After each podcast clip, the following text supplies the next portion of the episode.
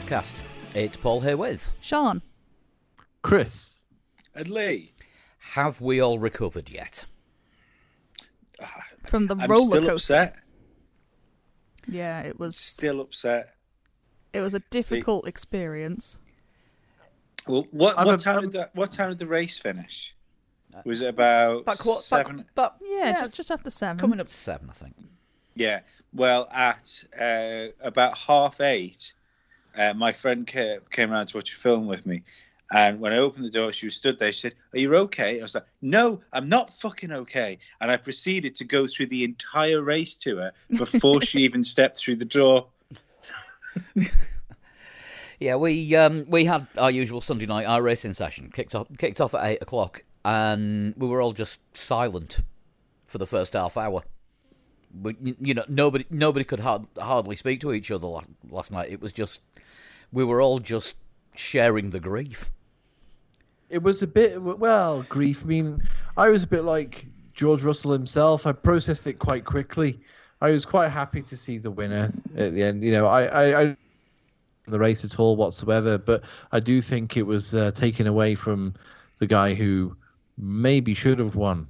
And this time last week, we had no fucking idea any of this was going to happen. This time last week, we were predicting an easy Hamilton win. Yeah, I mean this time last week we we kinda knew that Grosjean wouldn't be racing, and that was about it. This time last week we had Scarbs on the show, and he's never allowed on the show again. Because since Scarbs has been on the show, he said last week that he's been doing fine, everything's okay. Well, Scarbs put on Twitter today that he's in hospital, so get well soon, Scarbs. Yeah, so that's definitely, definitely get well soon. Craig. Lewis Hamilton got got COVID and had to miss a race. Uh, he got replaced by George Russell, which meant Jack Aitken got called up. We missed all that news, swamped over the fact that Mazepin and Schumacher were announced by Haas for next season. It- yeah, Scarbs is not allowed on the show ever again because big news happens straight after he's on the show. I mean we like a bit of big news, but And we also like if having life is ever boring, just speak to Scarbs. we also like having Scarbs on the show. So no, I, th- I think I think we need to have him on the show again because it just leads to jump cuts. and every everyone loves a jump cut. Sorry we didn't get the second one in last week or the extra show. Um, I have since recovered. yeah, there's only so many you can do. Yeah, life gets in the way. Absolutely. Yeah, Yeah, if you want us, if you want us to do this for a living and be, uh, Pay you know, more. Yeah, put out daily podcasts, then yeah, is that just go, jump on Patreon and pay us? Can you imagine trying to do a daily podcast in the middle of like the summer? Eh, it'd be all right. if if we get enough money on Patreon, yes. That's where we'd make the news. we'll just we'll just get like a Tom tombola and start drawing people out of a hat like Russell to sober. M- Mazepin comes out as Womble. I'm convinced this is how football transfer rumours start, you know. I'm convinced there's just a raffle. Well, now that um, now that Sky aren't showing Dream Team anymore, so that the um, so that the sports pages can't actually get something completely wrong because this is this is going back a few years, probably closer to Patreon material. But there used to be this. This is There used this to is nearly twenty years ago. yeah, but it's it still made me laugh when it happened. There was a football soap called Dream Team, and it was ab- it was absolutely horrendous, and it was about this um, supposed um, English Premier League club, and in the soap opera, this club were about to sign a former French under twenty one international, and I still remember the guy's name was Didier Baptiste. That's it. Yeah, well remembered. To which the um, I think it was the Sun and the Daily Mirror both um, reported that Liverpool were were also interested in him. In the show, Liverpool were also interested in him, but they decided that um, that wasn't actually a thing that was happening on a soap opera, and it was real life. And they spent about three weeks trying to track down this um, wonder kid French footballer that had completely disappeared off the radar because they couldn't find him anywhere. And in the end, Liverpool had to um, get together with Sky, who made the show, and say, This guy doesn't exist. It's just a plot in a TV show. Yeah, yeah. And it wasn't just for promotion for the TV show because um, it was a TV show owned by all right the company that owned the Sun at the time, but not that owned the Mirror, and they were one of the they were one of the big ones claiming that he was about to sign a real contract with a real club, and he was actually being And he played. never existed. Never existed. He was being played by an actor from Watford or something. so yeah, we could we could we could do that during the summer. But tell you what, let's t- let's talk about things that actually happened. Um, race of the season so far. I don't know about that, but I, I am a huge fan of the Squoval. Very much so. Yeah, that that wasn't boring at all, was it? No, I thought it might be. There was danger of it being a boring race because it was going to be, you know, oh, the fastest cars will just disappear and then you know everybody else will get left behind. Not the case at all. Um, it was it was quite an interesting an interesting experiment to put cars so fast on a, a circuit so short, and I think it worked. I mean, I think I, th- I think a lot of that was um, to do with the um, MGU-Ks because there's not as, there's not as much braking, so they can't regenerate as much. Possible, yes. Yeah, because what they said, there's four major braking points on that circuit. Uh, yeah, I think I think that that was all. Eleven corners, but Yeah. you only brake for four of them. Yeah, Carlos Sainz didn't like the uh, the the way it was being the power was being deployed. Um, so you know it was there were problems there, MGU-K problems as well um, for for some drivers, but I mean it's it's a workaround. You know, I don't know if they'll ever do that ever again. I don't think we'll we'll ever see the like of yesterday's race happen again. Although I think we should. I think that needs to be considered for the Bahrain Grand Prix for next year. I think I- thro- I- throwing that in as a, Sorry. a wild card once once every couple of years at least. Hmm. Could alternate it. Yeah, just just don't bring the endurance circuit back. If I was if I was a country thinking about um, entering Formula One, like and bringing a circuit to Formula One, maybe that's something that sticks in my mind. That that circuit, and because you could a circuit that size, you could make like a big amphitheater style circuit, couldn't you? You know that that would be the big problem for Formula One of having a short circuit is where do you put the grandstands to get two hundred thousand people in? You know, it's where where do you where do you fit the people? Yeah, but what's But, the uh, capacity? What? How many fans do you normally get at Bahrain? It's about what thirty thousand max. That's fair. I was ju- I was just thinking of somewhere else, but Yeah. if you if you if you were going to build something like that, you could do it. So there's more places or more like parts of the circuit that are like Mexico, for instance. You know, like when when they get into like the theater, so Yeah, the stadium The, section. the baseball stadium. Yeah, yeah.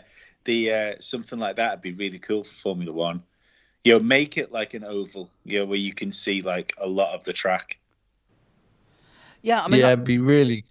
Sorry, go on. I'm going to say that that that kind that kind of thing would work really well, and it'd be I think it would be a pretty good atmosphere as well. Because I mean, say say what you want about oval racing, when the stands are full, it always seems to have a great atmosphere there.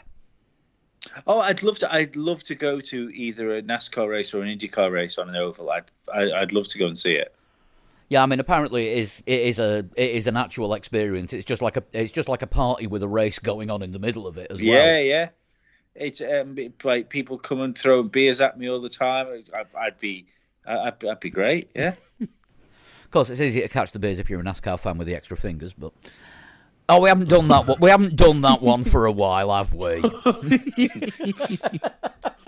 it's been a it's been a long time, and we've been nice to NASCAR. This oh god, I declared a truce back in um, back in April, didn't I? Shit, I've just broken That it. was back in April. Don't worry Oh, about God. it. A lot's happened since then. Oh, we're, we're, going to see a fucking restarting of the NASCAR troubles. I wouldn't mind, but um, our our racing league it's a NASCAR race this weekend. Oh, Paul. You're going to get pit manoeuvred out of the way. oh, you? complete. Oh, that's how you drive in NASCAR, isn't it? w- WWE on wheels. Pretty much, actually, yeah. yeah I'm Well, surprised do- Brock uh, Lesnar hasn't got a drive. In the um, oh, in the nineties, do you remember the NWO, WCW? Yeah, They the- had a NASCAR. Um, yeah, and uh, the f- mate of mine for my birthday about 98, 99, he bought me a um, Stone Cold Steve Austin NASCAR model. Oh, nice. with a little And figure. another Steve Weiser. Steve Weiser sponsored um sponsored NASCAR, I think, for for uh, either a race or a season. I'm not quite sure. Yeah, I, th- I think I had a little um, little scale model of the car and a life size model of Steve Austin, which was a little bit smaller than the car. Apparently, Steve Austin's not the tallest of wrestlers. I don't know.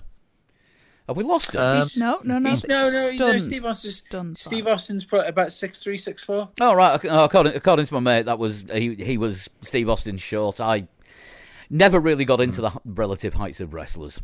Yeah, uh, re- relative height to wrestlers are odd because like the tall ones are nearly seven foot. So when, Like the when you see, yeah, so when you see like a six footer next to a seven foot guy, it looks like a uh, five foot guy next to a six foot guy. So you, it it skews it.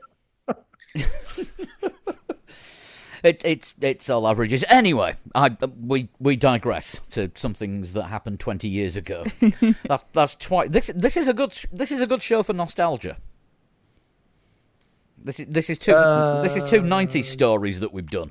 Shall we move on to something that um, happened at the weekend then? Yes, why not? Yes. Yes. We are finally. we are only just 24 hours removed from um, Snooker. um Trump loses again. no he won that tournament by a massive margin. uh, right then, start So, start. so just quickly, halfway through uh, halfway through the race this weekend, someone did send me a pi- uh, a, a tweet. It was "Stop the clock." oh, sorry, stop the count. Sorry, idiot. Right, we'll get- uh, we'll start. We'll start with Williams. Um, Jack Aitken on his debut, um, finished finished sixteenth. Um, sadly, brought out the safety car, which led to uh, led to all. what was that? Lee, Me forgetting to turn the volume off my phone. Amateurs. Lee, get get off Snapchat and concentrate on this. There's boobies.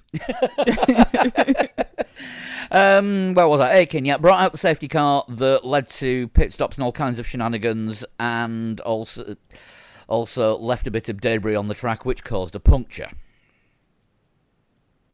yes, well, We think. maybe. We think. Yes, we think. Um, Latifi also took part in the weekend. Yeah. Yeah, you know what? Jack Aitken, he doesn't.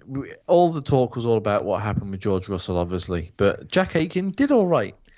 You know, he was he was okay. He, he Um, broke a front wing and did one more pit stop than Fittipaldi and finished ahead of him. Yeah, yeah. Uh, probably just overdrove the car slightly when he had that accident. You know, what do you want to do? It's his first. You know, it's his first ever race in Formula One. Um, He's, he's done one prac- uh, one Friday practice in the car this season. I think he did uh, he did Styria, didn't Possibly, yeah. Yeah. on Friday morning. yeah. Rail. he? And Yeah, so- chances are it's a massively different car to the one that he drove then. well, he finished the race, and his teammate, who's been in the car all year, didn't.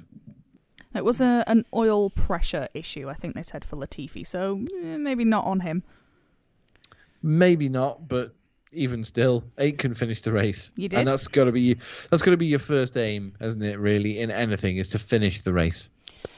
It's unusual though that Williams actually had a had a big hand in the uh, in the outcome of the race because it was Latifi who brought out the virtual safety car when he when the car died that much that he couldn't even park um, parallel Yeah. to the exit road and parked at ninety degrees to it. Um, where Carlos Sainz drove into the pits just as the safety car was ending. And that lost him a couple of places, so we could we could have seen him, you know, we could have seen a McLaren podium. Yeah, well, it was Perez. Perez got in under the VSC, Mm. and Sainz didn't. Yeah. So yeah, that that really did decide the podium ultimately. But it's it's kind of the usual showing from Williams. But um, yeah, I've liked Jack Aitken for a while. When he's on it, he's good. Um, it's he's got rid of a lot of the stupid mistakes that he used to make, like spinning on his uh, spinning on a formation lap. Yeah. I- Said he spun half of the race. well, yes. I had I had worried for Jack Aitken that he he seemed to be sort of there or thereabouts at the same time that Lando and Russell and Alex Albon were doing well in F2 and then tailed away towards the Yeah. end of that season. and it kind of looked like perhaps the moment had passed for him. I think he actually was all right this weekend, and maybe if he can get himself into a good F2 team next year, not Campos, there might be some an opportunity that something somewhere might open up for him. And I, th- I think there was a there was a lot less pressure on him this weekend compared to um, compared to Fittipaldi and certainly George Russell. That's the thing. Everyone else was looking elsewhere. He just got in and cracked on. Yeah, it's like George Russell's going Yeah. to Mercedes. There's a Fittipaldi on the grid. Oh, and Jack Aitken's in as well. I, Proof even if ever you needed it. I think even Fittipaldi got away with the uh, with the pressure. To be perfectly honest, be, you know, with somebody walking into Mercedes, Yeah. I think I think both those drivers were really lucky to make their debut this weekend. Yeah, I mean, yeah, proof if ever you needed it that being on this podcast is good for your career. Yes, hmm are you never are, truer words spoken. are you listening, Jack Aitken? We have uh, we have reached out to you on many occasions. You've even liked some of the tweets that we've sent. Only once has someone ended up in hospital within appearing on this show within a week in the Craig Scarborough situation. And that was, and yes, exactly, yeah. Well, Sean's been on the show before, and there was an earthquake with him this week, and he still managed to do stats for the race. So, Yeah, he's You also know. been on this show and ended up working in Walmart. Yeah, exactly. Jack Aitken. this I maybe, in fact- this him in maybe hasn't Twitter been the like, big sell we thought it was. In fact, Sean was on the show and then left us to go to his interview at Walmart where they offered him the job. Correct. Yeah, yeah. That that is true. If you want a life changing experience, come on Three Legs Four Wheels. That's that's that's all we're saying. Absolutely, yeah. Uh, Jack Aitken, if you if you'd read my messages when you were, I think, still uh, uh, Formula, not even Formula Three. I'll, I'll see if I can find the original message that I sent to Jack Aitken many years ago. Now I did read it out on the podcast actually. Um, It's it's in one of the previous. had he responded to that, he would have been the guy who walked into Mercedes this weekend and not George Russell. It's in one of the previous 274 shows. God, we're really on 275 this week. Christ. Right, Haas. that what it is? Yeah, 275. 275. We'll have to start thinking about the 300th, 300th show special at some point. Next year. yeah. yeah. Um, right, Haas. K-Mag 15th, Fittipaldi 17th on his debut. Um, K-Mag... I don't- I Was know. there. He was, he was there. He was phoning it in. Um, didn't crash. No, no, just the thing. I don't remember anything exceptional from either of the passes. But they just were there. Fittipaldi, interestingly, was third in the driver of the day vote. I, I did. I did tweet who who's in um, who is your third choice for driver of the day because the top two were uh, definitely. Mm. I mean, he, he got the car round, and he wasn't that far off his teammate, which on debut is all right, I suppose. But yeah, don't know that he was the third most exciting of the day. Yeah, I, think- 2016. I sent the message to Jack Aitken. I thought you'd gone quiet. I didn't realise you'd gone Four four, years years, worth of scrolling. quiet. and what did you send I to don't him? send many messages. Uh, I just said we were looking to get some uh, guests on the show, uh, give our listener great insight from all perspectives. Would you like to share your experiences as you climb up the ladder towards F1 with us? We can arrange Skype interviews or something similar if you like, and it'd be great to check in with you every couple of months. Uh, and uh, I can no longer send messages to this person. Uh, not because I'm blocked, because I think he doesn't accept messages from, from people on Twitter anymore because he's now a, a well known person. Well, the opportunity was there. Yeah, He La- didn't take it. Now No. look. Mm. Lando, George, thank you for the interviews. That's that's all Lewis, you can. oh, Valtteri, Toto. Johnny Herbert. Yeah, Robert Kubica as well. Robert Kubica. Robert Kubica's done well. Mm, well, Second stint, maybe not so much, but he's a race winner. He got a second stint. Exactly. least. Exactly, and that's all he ever needed. So this this is what coming on the show does for you. Uh, right, Alfa Romeo. Um, Giovinazzi thirteenth, Raikkonen fourteenth. In everything that happened on lap one, Kimi's Kimi's spin was completely overlooked. Yes. Yes, it was. Yeah. Um, uh, lots of stuff was happening at the at the sharp end. Of, um, but the uh, there, there was it was kind of was it turn three on the exit of turn three where the Grosjean incident happened like the weekend before Yeah. because I think that's what kind of that's what made me sort of like and I'm just gonna I'm gonna use the term in the correct correct word here. It's what made me clench because I went no not again, and then uh, uh, yeah it was just Kimi Raikkonen doing a 360, and then everything else happened at turn four, which kind of made you forget what happened at the exit of turn three. And that is the only notable thing you can really say that happened to Alfa Romeo. I think Kimi had quite a quite a nice battle with Jack Aitken for a little while, which I imagine will have been quite fun for Aitken.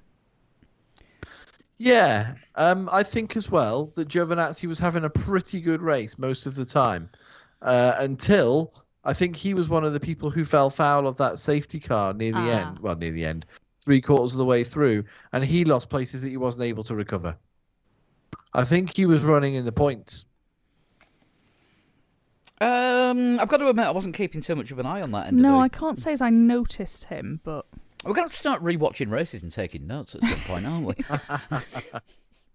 if we had the time to do this, is, this is going back to the payers, payers, payers. Pay us to do it, and we will. Um, but yeah, a bit anonymous Sauber. yep. Right, now it gets interesting. Ferrari next up. Lower than their usual position of something like fifth best team. uh, Vettel in 12th and Leclerc four corners. Yeah, not not great. Look, people were so, no, people were talking up Leclerc, like especially the, the the guys on Sky, like he was a genuine threat, uh, you know, for, for, for a race win uh, in in Bahrain. Did we not always say that it would be a difficult race for Ferrari? I mean, don't get me wrong, that qualifying lap was something out of like the Ayrton Senna textbook of godlike laps. There was no way that Ferrari should have been anywhere near the front of that field. And he literally just went, Well, I'm not getting in the car again because what's the fucking point? That's literally the best it's going to do. it was it was the way that he stood right next to the Mercedes garage as they were coming out for their final runs as well. it was a real like, come on then, lads. It might it might have been a coincidence because he was on his way to the weighbridge at the time, but he got there just in time to see them both drive out right under his nose. Yeah, I think officially he was on his Yeah. way to the weighbridge because he didn't have a new set of softs to go for a second flying lap. But I, I prefer the other version Yeah. where he's just like, nah. Go on, down to you. Yeah. Yeah, well, we, we knew there would be drivers in front of him, but I mean that that lap by Leclerc in qualifying was. What noise are I we mean- hearing here? Uh, what- Is one of you That's- doing the that's- washing I up? don't. No, that's the rain hitting my window. Shit, Whoa! really? Is that rain? Yep. Hang on. It yeah, does. I've, it I've sounds just looked out like the window and it's coming down sideways out it there. sounds like some kind of like rotisserie something or other. Oh, hold on a second. I don't think it's raining where I am. I don't know think it's raining here. Oh, it, it is. Is it? Oh yeah, you can see it in the uh, see it in the street lights. As you Oh head- yeah, no, it is totally chucking it down. It is a bit. Bloody And there's hell. your current weather update from Three Legs Four Wheels, from where we record the podcast. Uh, it's back to you in the studio. Three legs, four seasons. in one day. Uh, right, so yes, Leclerc, fantastic qualifying, and then a massive small tree moment that he got completely wrong. I don't know. Y y He- yes, he did get it a bit wrong because He he, admi- locked up. he uh, admitted it early. himself. Yeah, but at the same time, I also think Sergio Perez should probably have given that space. Um, you know, and then maybe Perez wouldn't have spun around, and the the, the, the race win might have been a bit easier for him. But the uh, yeah, spinning around at, at, at the first first corner put Leclerc out of the race. Uh, inadvertently put Verstappen out of the race. We kind of Verstappen was just trying to avoid an accident. I, Le- Leclerc made a mistake, but I feel like Perez caused the accident, caused the collision. Yeah, I think I think watching it as it happened, I think my first instinct was Perez was not faultless in said incident, but Leclerc seemed very I s- happy to assume responsibility as soon as he was out of the car. So I mean, the th- the thing was Yeah. he he made he made a dive for um for the inside line on the corner, and ran out of talent because he hit the brakes way too late. That's why that's why he locked up. Hmm. And it wasn't. not even just the. It's not even just the hitting the brakes too late. He, the angle he was at, he was never going to get round that corner without going into one of the other cars. I think he was ex- he was expecting somebody to move out of his way that was already ahead of him. Hmm. No, but when you're already three abreast, because there was three of them there, the track the track's not big enough then for anyone to get out of the way. I think you're right. I think he, ju- he just outbraked himself, and he wasn't on a line to do anything. Hmm. And there's there's more problems with it being offline there because not only do you not have the rubber that's been laid down, but you've got a fresh coating of sand on top of it as well, which is slippy as fuck. Mm. I Yeah. suppose it doesn't help, like because I think Leclerc's probably a good enough driver to be what tenth or eleventh. So when he's up there with the big boys, he just he just didn't Oh quite fit. God, no! and you can tweet your replies to that at a total shunt. I mean, to be fair, this season that's probably about correct. Only when he's outperforming the car. Tire yeah, temps the- in it. Tire, tire temps. He just accidentally gets gets his tires on in the right temperature. That's why he can't do it consistently because he doesn't even know he's done it. send It's just now and again he's got tires that are hot enough. I send DMs on Twitter to at a total shunt. Can we talk about how drab Vettel was? You know, you notice he has a bad one because ben- and Binotto was there. Uh, Is- is yeah. Vettel, Vettel's kind of he's, he's not really at Ferrari, is he? Mentally, he's done. No, I tell you what, I have come to come to terms with though, and I, I don't get me wrong. I keep I I keep hanging on to this in my in my head that um I think Vettel's done enough in his career to warrant another team giving him a you know the opportunity to prove that it's Ferrari that's fucked Vettel and not Vettel. Um, This this is my this is a a thing I had yesterday as well. This but is I've come to somebody. terms with the fact that uh, Racing Point have made a mistake. Yeah, somebody said, "Oh, uh, the second was it? I think it was Sean actually. He said, "Oh, the second happiest man is going to be uh, behind Sergio Perez is going to be Sebastian Vettel." And I thought, no, it's not, because now that's a benchmark now set for Vettel. Well, they've won a race this season. Go on then, Mister Four-time World Champion. If Yeah. Sergio Perez can win a race, why aren't you winning races? Bring your winning ways. That's exactly it. So he can't be Ferrari Vettel. He has to, he has to be Red Bull Vettel at Racing Point next Yeah. year. Or at least Aston the Martin. at least the well, I'm happy Vettel. Yeah, yeah. At least you know Vettel, who doesn't win but still stirs the pot a little bit. That year where he was trolling Rosberg was fucking hilarious. every every press conference, he'd just take the piss out of Nico Rosberg. I think it'll be interesting because he's got he's got to be better than Ferrari Vettel. Because let's be honest here, um, like Stroll's not had a bad year. He's had a couple of bad races where he hasn't been where the car should have been. But for most of this year, he's kept Perez honest or been ahead of him. You know, Yeah. it's, and, and, And, and not al- and not always artificially. No, no. Uh, well, I don't think he's. I don't think he's ever been artificially ahead of uh, Perez. Um, but the uh, the thing is, what I mean, what does that do to Vettel if Vettel goes to Aston Martin and Stroll puts him away? Then Perez Yeah. then Perez gets his seat back for 2022. Maybe. it's- Well, I mean, I, I, I, I can't see that. I can't see Vettel doing one year. I'm sure he signed a multi-year deal, and I don't. You know, it's. I he'll be there in 22. Depends if he retires or not. Maybe, yeah, may he could retire. You know that that is one way to get out of a contract. I still Ro- believe, Rosberg still had two years left on his Mercedes contract when he retired. yeah, but I, I still believe that. First of all, I think Rosberg retired too early, but the uh, I, I still believe that Vet that Formula One has got away from Vettel, and it's I, I've know I've said this on the podcast a few times. You have you have to look at the generations of Formula One and the people that do well in them. And all of a sudden, you realize by looking at the driving styles of those individual people that their driving style just happened to suit Formula One at that time. Like Vettel's losing the back end all the time because he seems to be a very much get it into the get it into the corner, square it off, and try and get the power on as, as quickly as possible. That worked really well with with double diffusers because Yeah. they had all that rear downforce, so he had all that grip, and he wasn't losing the back end at that point. And I don't think he's been able to um, adjust. I know that this sounds counterintuitive, but I think in 2022, when they bring the downforce levels back down in all the cars, I, even though the cars will have less downforce, I think you'll find they're going to be more balanced. So I, I think Formula One could come back to someone like Sebastian Vettel in 22. Yeah, it's it's a perfectly reasonable assumption to make. I mean, there there is there is every possibility of that. It's whether he actually manages to hang on till 2022 and not just say, right, that's it, I'm, do- I'm done, I've had enough. Yeah, yeah, you know, I, that could that that also could be right, or that that maybe there's a performance clause in his contract and he actually gets nerfed out before it can come back to him.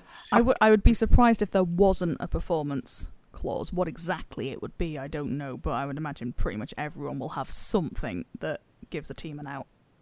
Yeah, I I mean, given the fact that Vettel hasn't performed brilliantly over the last couple of years, and um, Aston Martin was the only option he had for a semi-competitive car. It's not like he could play big games with saying, "Oh well, I could sign for Williams."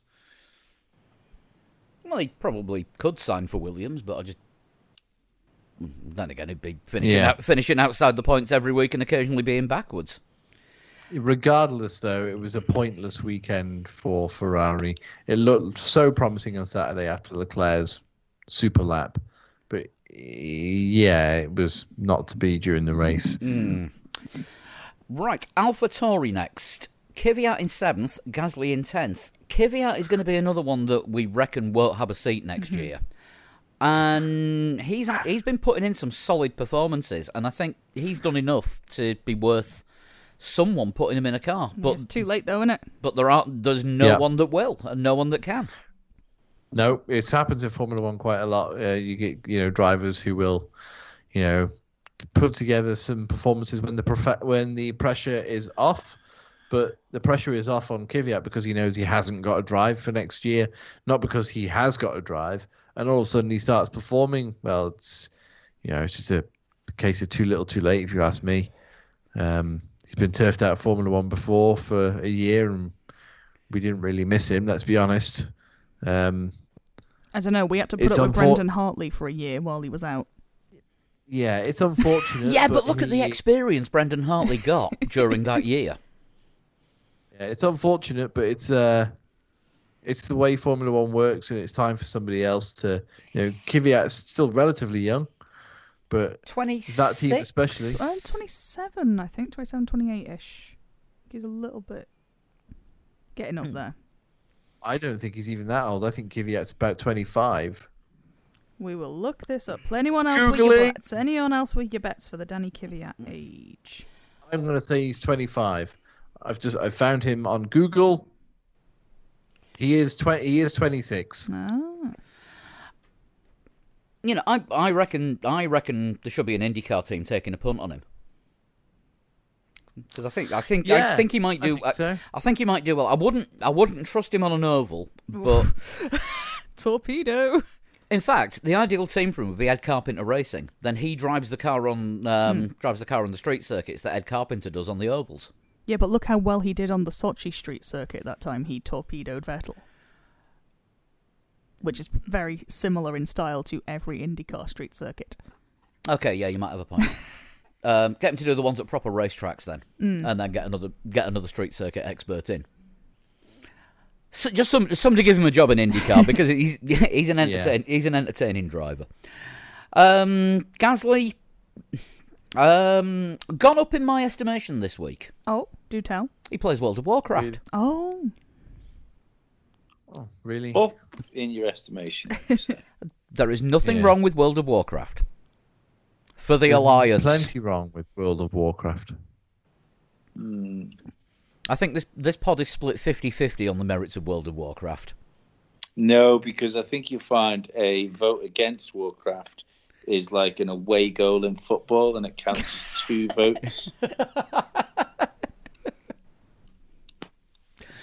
You're both wrong, but anyway.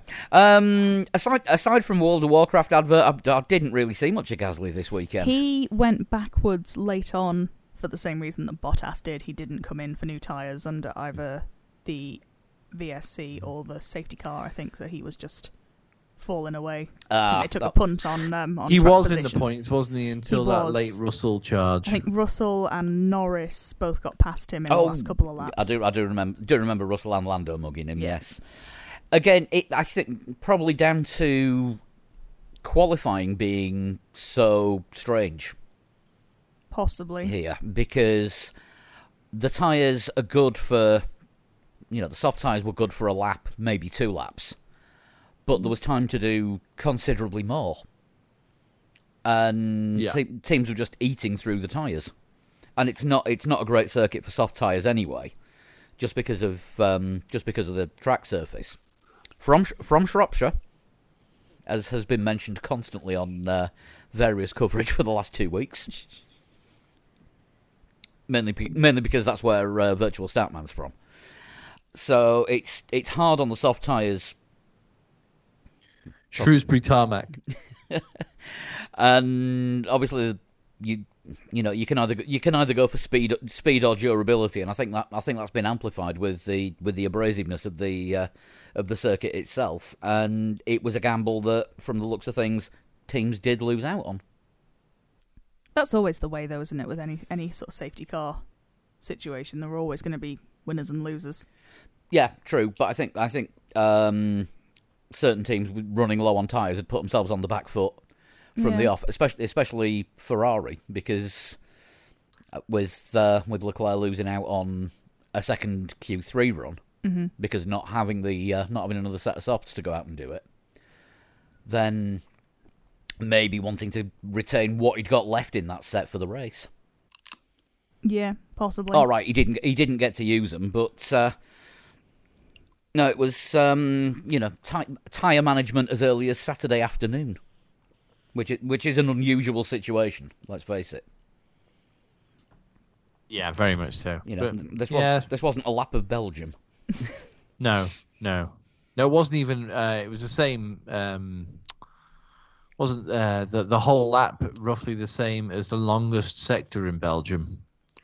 Middle sector. Jesus. Oh what? oh, I, I missed I missed that one. I know it's not the short it's not the shortest circuit on the calendar because that still is Monaco, hmm But Monaco is slower, so a lap takes longer. about three years. yeah, each lap of Monaco is a pandemic. What is Monaco? It's about 110 quali lap. Um, about that, yeah. Roughly, yeah. Yeah. I mean, that's that, that's still impressive speeds that you're getting. Oh yeah. You know, we we we just think we just think it's slow relatively. Uh, right, that was AlphaTauri. Okay, next Mercedes. Oh. Yeah, they're in the middle of the pack for a reason this week. Um, a reason purely- or some reasons? No, a reason uh, purely based on their f- the, the reason that they're in the middle of the pack is based on their finishing position. Mhm. Well, Uh, yes. but their finishing position is because of reasons. Right, we'll start. We'll start with Bottas. yeah. Um, eighth place.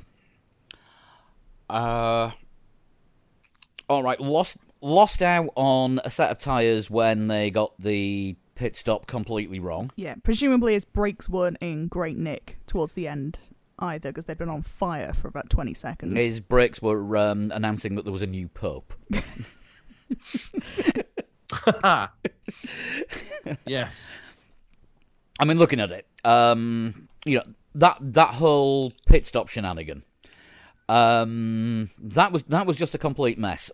Twitter was asking, "Are they in fancy dress this weekend?" Apparently, Netflix were with George Russell. Yes, Mercedes Oh, have said they were not specifically with Mercedes this weekend. So. Just just to, just to point out that it wasn't the Netflix curse on the whole team. it was just a side effect. But yeah. Um, yeah, I mean, what was it? The the pit call was late. George Russell was just at the last second able to get into the pits, and then Bottas's radio came Yep. over team comms as well. And But still, if you're double stacking your cars, you know which order they're coming in in. yeah, No, this is a problem. The the the team didn't go that um there, there was there was mixed message, and the team thought that Bottas was was boxing, but George wasn't. I So, think that there was a, um, there, there was a So problem they with put software, wasn't Bottas's there? ti- yeah they put Bottas's tires on George's car, and then when Bottas pulled in, went oh for fuck's sake. We can't put these tires on. These are the wrong ones. So that's why they put Bottas's tire back on, and then he and then he went. You know, he didn't actually change tires.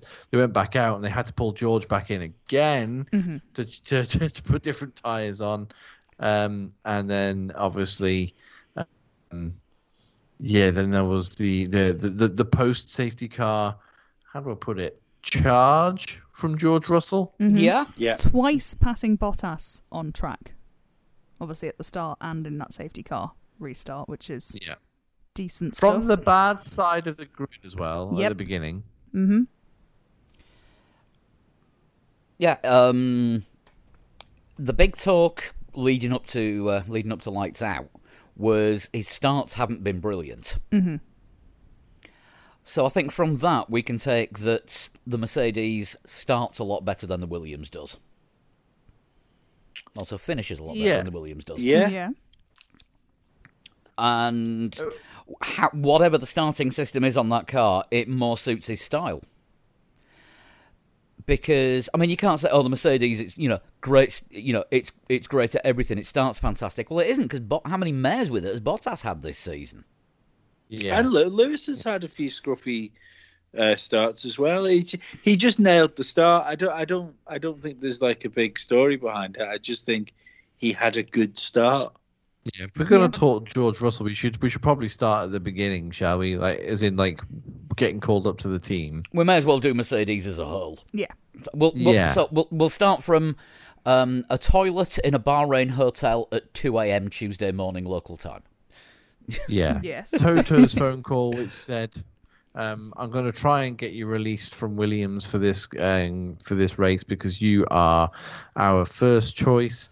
Uh, but however, if I can't get you released, I will put Stoffel in the car." That's apparently how the how the phone call went. And Stoffel is the reserve driver. He was going to be in Bahrain this weekend Mm-hmm. after the Formula E test in. Valencia. Thank you. I couldn't. Rem- I knew. It was, I knew it was Spain, but I couldn't remember if it was Valencia or Jerez. Yeah. Um, Stoffel did turn up there, and he was looking like he was looking like a little lost puppy, according to according to He, Shaw. he was just looking a bit of like a bit of a spare part, really, wasn't he? Yeah, Yeah, but I can I can totally see why um, they wanted George Russell Yeah. uh, in the car. I mean, he's shown his his, his mettle at at Williams. Uh, the question had always been: Is he ready to make the step up to a big team, uh, or is it still too soon because he's only ever pissed about at the back in a Williams um, and never scored never scored um, points? Um, Well, Lewis Ham- then- Lewis Hamilton was ready for um, starting in a big team in his first in his first season with McLaren. Yeah, he was, but I mean, it was he was when he was announced. It was like, oh, a new British driver in at McLaren. Okay, fine, whatever. Um, but when you start at a lower team, you, the question's always there. You don't know whether someone's going to be ready until they make the move and prove it themselves. This weekend, uh, he he did he. He did FP1 and FP2 and finished top in both. Mhm. Did Verstappen finish top in FP3? He did, yes. and then Russell misses out on pole in his first qualifying session in the Mercedes by two hundredths of a second. Yep. Yeah. Twenty Finally get- Two. It was. yeah, it finally was. gets It was. out qualified. It was twenty six thousandth. Oof. Yeah. Yeah, finally gets out qualified by. Uh, I mean, that's crazy, isn't it? Really, you can split a second into a thousand segments, and there's only twenty six of those that George Russell missed out on pole. Yeah. Um, so yeah, he finally gets out qualified by a teammate. um, which is to be expected. You know, he's he's only sta- he's only standing in for a se- for a seven time world champion. Um, No but- pressure, no pressure. No, exactly, no pressure. But then he makes that start, and in all honesty, y- y- if you Pisses, didn't know pisses off George down Russell the road. car, yeah, if you didn't know George Russell was in that car, you'd be like, "Oh, Hamilton's leading again by three or four seconds." It it it was. He's proven he's ready, and that final stint after the after the um, I say the final stint, you know, b- b- before the puncture, hmm um, when he was uh, just overtaking um, Bottas for starters, which we've already mentioned, which was just an insane overtake into um, round the outside and into that chicane. Um, past uh, Esteban Ocon, um, yeah, Esteban Ocon, like he wasn't even there. I was just like, how? how? Like, you know, there's two former, or rather two young Mercedes drivers as they were in the program. One proving by far that they're more worthy of the seat than the other one. Okay, fine, he's in the Mercedes, but come on, like this weekend was a total tipping point for me in that George Russell's totally ready for a top seat. Valtteri Bottas probably shouldn't be in that Mercedes. Um, I and the other thing is, see if he hadn't had that slow puncher and they had to pit him again, I think he'd have won the Grand Prix. I think he'd have closed Perez down. he and was he was ca- he was catching Perez uh, between three and five tenths a lap, yeah, and once once he got past Ocon, I think Perez had a three and a half three and a half second lead on him. It was it was under two seconds. It was like two and a half. He got it down really Uh, quick, Yeah, didn't he? it- Yeah. but as soon as he got past Ocon, Yeah, he was he was three and a half seconds behind with 13 laps to go, and he was gon- he was he was on course to catch him and be within DRS range with about three or four laps left, and there was Yeah. going to be enough time to size up and make a pass. hmm And even if he di- hadn't made it stick, and you know, we all would have been been happy with the Perez winning a Russell second, but it wasn't to be because of the puncture, which ironically we think was caused by the car that he would have been in had Hamilton Just like the race. safety car was. Well, no, w- w- well the safety car was caused by the car, because but they didn't clear up the debris from the from the from the front wings actually smashing. Yeah, That's no, that, what we that's think that's what I caused the mean. though, puncture. but the, Yeah. it's his car that caused both his troubles. Yeah, because they came in under the safety car that was caused by Aitken, which is what Yeah. started the whole excitement. Yeah, George Russell's car caused three pit stops for George Russell, and he wasn't even driving it. Yeah, No. If he hasn't, if he hasn't started calling that car Christine now, there is something wrong with the kid. Karen, I think might be the name. However, I, I- I think there's some some. I don't want to I don't want to jinx anything just yet, but like there does appear to be some good news for George Russell in that it looks like he might get a second bite of the apple next weekend Yeah, because of the rules and regulations surrounding people with COVID entering the Emirates, specifically Abu Dhabi. Lewis Hamilton probably won't be well enough in time and provide negative tests early enough to enter Abu Dhabi. Yeah, because we if were he's talking. not in Abu Dhabi, he can't race. Because we were Yeah. talk- we were talking about this before, uh, before we started recording. So Lewis's positive test was Monday. Yes. Um, So that, as far as I can tell, that means that is day one. yeah. Uh, Bahrain has ten days of isolation. Yes, which would make Wednesday day ten. He's then got to have a negative test Yep. Wednesday of this week hmm um, before he's allowed to leave Bahrain.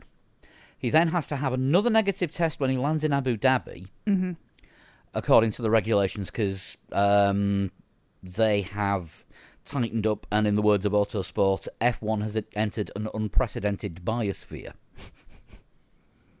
I'm using I'm using their words, not mine. Under normal circumstances, Abu Dhabi has a 14-day quarantine for anyone coming in, Right. which has been waived for F1 Yes. because they've taken F1 have taken over the track and six local hotels in in their entirety. Um, they're also making F all of F1 practically arrive together at the same time on a load of charter flights. Uh, F1 has for the most part, travelled to Abu Dhabi today. Yes, because I think is there some kind of 48 hour quarantine they've got to do within the F1 bubble? Um, yes, there is a 48 hour quarantine for anyone arriving in Abu Dhabi from Europe, and I think they're counting F1 as a whole Yeah. as being a As an- separate a Eu- European as a entity. Europe as, as a Europe. um, So if Hamilton travels after F1 to join F1, he has this 48 hour. he would have to go. He would have to then go via Europe and do the full, uh, 48 hour this quarantine. is like some sort of horrible maths question at school. It is. It's like How do you stop A. the fox Hamilton eating the has to chicken? Quarantine. If A. Hamilton has to quarantine and have a test between going from two different countries, how many Russells get to drive by the end of the weekend? I mean, realistically, if he tests negative on Wednesday and travels on Wednesday and quarantines for 48 hours, he still can't practice. Yeah. So for me, it's George Russell in the car again at Abu Dhabi. Yeah. um, and that's again, um, you know, reliant on. And, and don't don't forget as well when Sergio Perez was uh, was um, positive earlier on in the season, he was asymptomatic. He felt fine, but he was kept he kept turning up positive tests. Hamilton is allegedly quite unwell. He's just you know he's not he's not asymptomatic. He's uh, he's he's a little bit groggy. He's staying in bed very well. So not just he doesn't have to just like turn up a negative test. He actually has to feel better to be That's a, that's the thing. I mean, Stroll didn't have COVID, but missed a race. But he did have COVID. But then it turned out he did have COVID. because the the official explanation for Stroll was he had a stomach bug, yes. and then it turned out to be the stomach bug that you get with COVID. COVID isn't a stomach bug. No, apparently this is a symptom that they're starting to see in, in younger people who are sort of COVID asymptomatic but have like a stomach flu. It's stomach, Oh, okay. stomach, stomach flu and conjunctivitis. All right, okay. I wasn't aware of that, but yeah, okay. I'll. Uh, I'm still. Yeah, I'm still unsure about the whole. Is, is that does that count as like asymptomatic though? Because I mean, Stroll wasn't well, but I mean, there was no race that weekend, so he was okay anyway, wasn't he? To come back and race the following race. Um, yeah, but in the in the meantime, he'd already, he'd already missed a race, and um, he'd he'd missed a race because of stomach flu that was COVID, but wasn't COVID at the time. It's all really confusing. anyway, the prac- the practical upshot of all this is. It's not 100% certain that we're going to see Lewis Hamilton racing in Abu Dhabi this weekend, Yes. which would which would give George another chance in the car. Uh, also, if the, there's a vested interest right now in Mercedes having George in that car to see what happens. That's that. That's something else to think about. How he 'Cause how he bounces back. Yeah. Well, it's it's also it's also easy to forget, especially when you talk about drivers like Lewis Hamilton, which are sort of the top the top of the tree of Formula One. It's easy to forget that they're still employees of their team, and to that respect, have to kind of do what they're told to do. Yeah. Unless they've got a dad who buys the. Yeah, anyway. but, um, I mean, yeah, if he's in the car this weekend, we will get to see what his. I'm going to go all soccer AM here. Bounce back ability is like. It's in the dictionary now, it's a real word. I think It- that it was first. get- Lee was Hey, no, Lee I was- think that was first coined in the '90s. You know, I think it was. Is it Ian Dowie that's credited with coining is it? it Ian From Dowie? his- from I his think it might time be Alex as- Ferguson. No, it, it was it was soccer AM. I no, I think it was Ian Dowie during his time as Crystal Palace manager. Yeah, because soccer AM dared him to. Ah, So it, it it might be another 90s thing. I'm 20 years in the past here. Absolutely. It was my prime. I'm trying to I'm trying to shoehorn in as many '90s references as I can. Um, I'm gonna go drink some. Schumacher's back in Formula One. I'm gonna go gonna go drink some Crystal Pepsi. No, I'm not. I It- you're going to say meth then. no, I'm not. It was disgusting. I'd rather have meth. Um, so- Was Crystal Pepsi just tab clear? Uh, yeah, but made by Pepsi. Right, Tab because Tab Clear was fucking legit. Like, Yeah, Crystal Crystal Pepsi wasn't. There was one major issue that I had with it. It tasted of Pepsi. see, uh, I'll I'll fight you for this one. Pepsi's better than Coke. Full fat Pepsi is better than full fat Coke, but Coke Zero is better than all of them. Now I wouldn't know. I get migraines when I drink Coke Zero, so I just drink full fat Coke, and I don't like the taste of Pepsi. So McLaren then. Um, well, well, I was going to say, where does this leave Bottas? Chris, you've got thoughts. Bottas. I, I I, think we've I all haven't got got, thoughts. I just, I just think, I just don't think he should be in that car.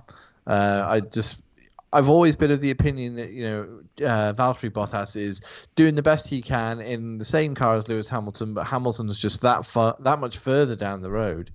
Um, in terms of talent and you know experience and, and just general comfortability in that team and in in the car, uh, he plays the psychological games better than anyone else.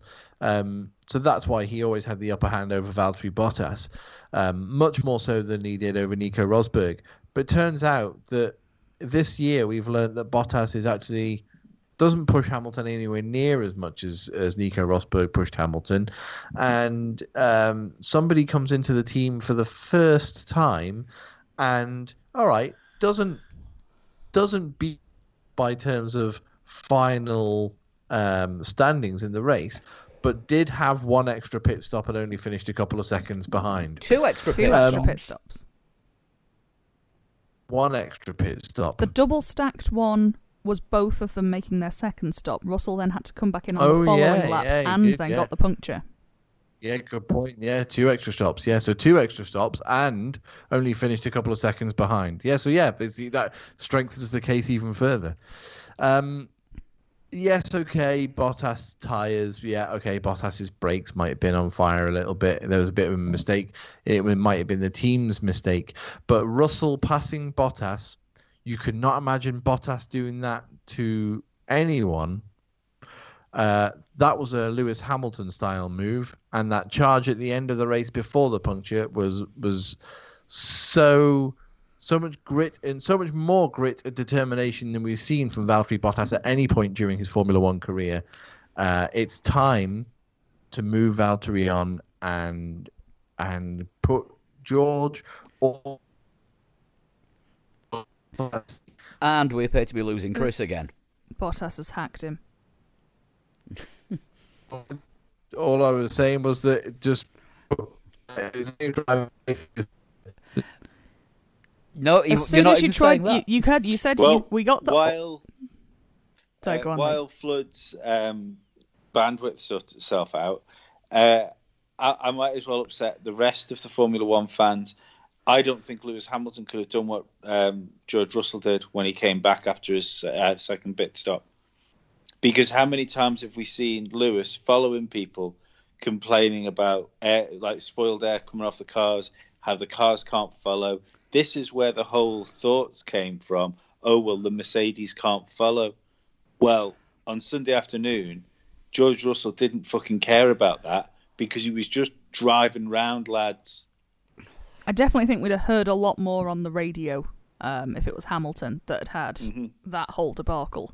I mean, there was. I referenced Monza with that because at Monza, um, Hamilton came out of that um, penalty 23 seconds behind the rest of the field Mm. and finished, I think, six seconds behind Bottas. I think he made up like nearly a minute uh, in half of Monza and passed most of the field. I mean, we He did- we ran did- out of we laps didn't hear it. out. I, yeah, I suppose the thing you've got a thing there which goes goes in common with Monza is is you've got that nice big long straight, haven't you? But the I, I think more so than the uh, like the the not Bahrain circuit, uh, Mercedes have got such a massive advantage in Monza because of that engine. More so than what we've got here. I don't know. I mean, there is a there is a yeah, but there- Bottas there was a big long sixth place at Monza. there is a there is a big long straight in uh, that Bahrain circuit. It's that Bahrain circuit. Mm, I don't know. I've got there's there, there is there is Monza where Lewis came back, but there's more occasions where there's been just like I'm from, but not just Lewis, from Bottas as well, where they just haven't been able to get past people. But mean- like I say, oh. say I don't. I say, especially at the end of the race as well. I just don't, I don't think either of them would have got their head down like Russell did. I mean, I'll bet Pirelli were happy because there was nobody coming on the radio every 10 minutes complaining about their tyres. Maybe. I, suppose, I suppose it meant that I suppose it meant their product wasn't being mentioned every ten minutes. So. I mean, do we can we take can we take from this that Russell's kinder on his tyres than Hamilton is?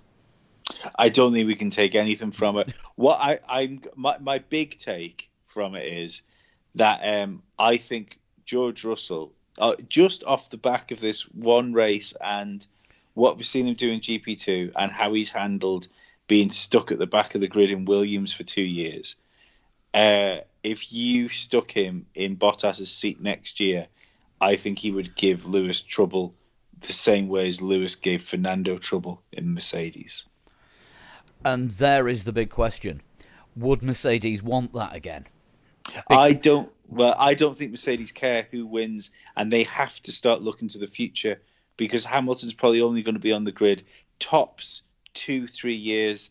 It, it, they could have the next big thing on their hands in Formula One, and they can't let that slip through their fingers to keep one driver happy for two years. And I think That might end up going to Ferrari. that's the problem, isn't it? It's not just Mercedes that have now seen he can race at the front of the field. Everyone else has seen it, and if Mercedes aren't giving him a car at the front of the field, other people will come knocking. Every contract can be bought out. I even I think he's I think his contract is only to the end of next year anyway, isn't it? You know, it's it, the could come the end of next year if going into 2022, he could be in a Red Bull if if they if Mercedes don't do something about it. I wouldn't be surprised if that contract for George Russell's 2022 race seat at Mercedes has uh, already been printed and uh, has been presented to George. But do you Um, risk leaving him out of that seat for another year? Do you risk giving him do you, like the taste of success and fucking demoralizing him for another year? Well, I I mean, just don't know how they would get out of it. But I mean, I, I, I totally agree. I would want to see Russell after just this one race performance.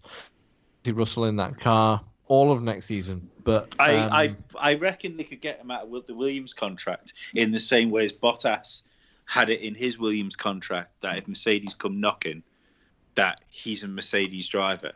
I don't Um, think Williams would be too bothered either, since there's a Perez floating round. Yeah, uh, which is probably going to bring more money into the team. And Mercedes owing you a favour is probably a good thing because I. Well, it's think- just what they do with Bottas, isn't it? Because Bottas has already been confirmed for 21. Yeah, it's. It, um, I mean, you can have a contract at work. Uh, they'll pay him. They'll do exactly what Ferrari did with Kimi Raikkonen. They'll pay him for his services, but they just won't have him in the car. Mm-hmm. Yeah, in essence, if they still pay the money he's owed from that contract just because he's not in the car, it doesn't mean they're breaching said contract. It's it's only Yeah. when it, it it's only when it gets to Giedo van der Garde levels of yes, you've definitely got a contract. Stump up your uh, sponsorship cash up front. You've definitely got the drive. You've definitely got a space in the team. Oh, you haven't got space in the team, but we've cashed your check. That's know, I think that's when I- it get, that- that's when it gets different situation. that's when it gets shady. If you're a pay driver, that's different Yeah. because you're you're paying them. If they don't give you the product you're paying for, then they are fully under mm. breach of contract, aren't they? Yeah. Yeah. But if if they're saying like we are, we're going to pay you for your services, then we say, well, we kind of don't want you to do the thing we're going to pay you for, but we're still going to pay you your contract. That's it. I mean, there's there's going to be there's going to be some clever legal wording in there that is, I will say, beyond anyone on this show and 99.99% of anyone listening to this show, where Yeah. the teams will have a watertight get out clause. It might even be something as simple as this is a contract for your services as a Formula One driver. Now, that doesn't say racing driver or test driver or development driver, mm-hmm. just a part of the Formula One team that is employed as a driver. It could mm-hmm. be, you know, if they're really coming down hard on him, you're, you're the guy that brings James Vowles to the circuit. You're still working for a Formula One team. You're driving a car. That's what it says in your contract. Mm, I, don't, I don't know about Yeah, that yeah. sort of stuff. All, all I know, We didn't tell you which I- car you'll be driving. You're still in a Mercedes. all I know is is that Sergio Perez had a contract with Aston Martin for next year, Yep. and now he doesn't appear to have a car, and Vettel has one. Yeah, it's, that's that's all you need to know about Formula One contracts. Sometimes not worth the paper they're written on. Mm-hmm. Sometimes worth several million copies of the paper that they're written on. Um, McLaren then. Just, just sorry, just quickly before we go, just just run it round. I think. What What do you think? I think George Russell will be in the car next year. I'd like to see him in the car, but I just don't think it'll happen. Yeah, same. I think they'll stick with Bottas because he's a safe bet and they can guarantee winning both titles. The only way I can see George Russell in the in the Mercedes full time is if Lewis Hamilton goes, uh, yeah, I'm retiring, boys. See you later.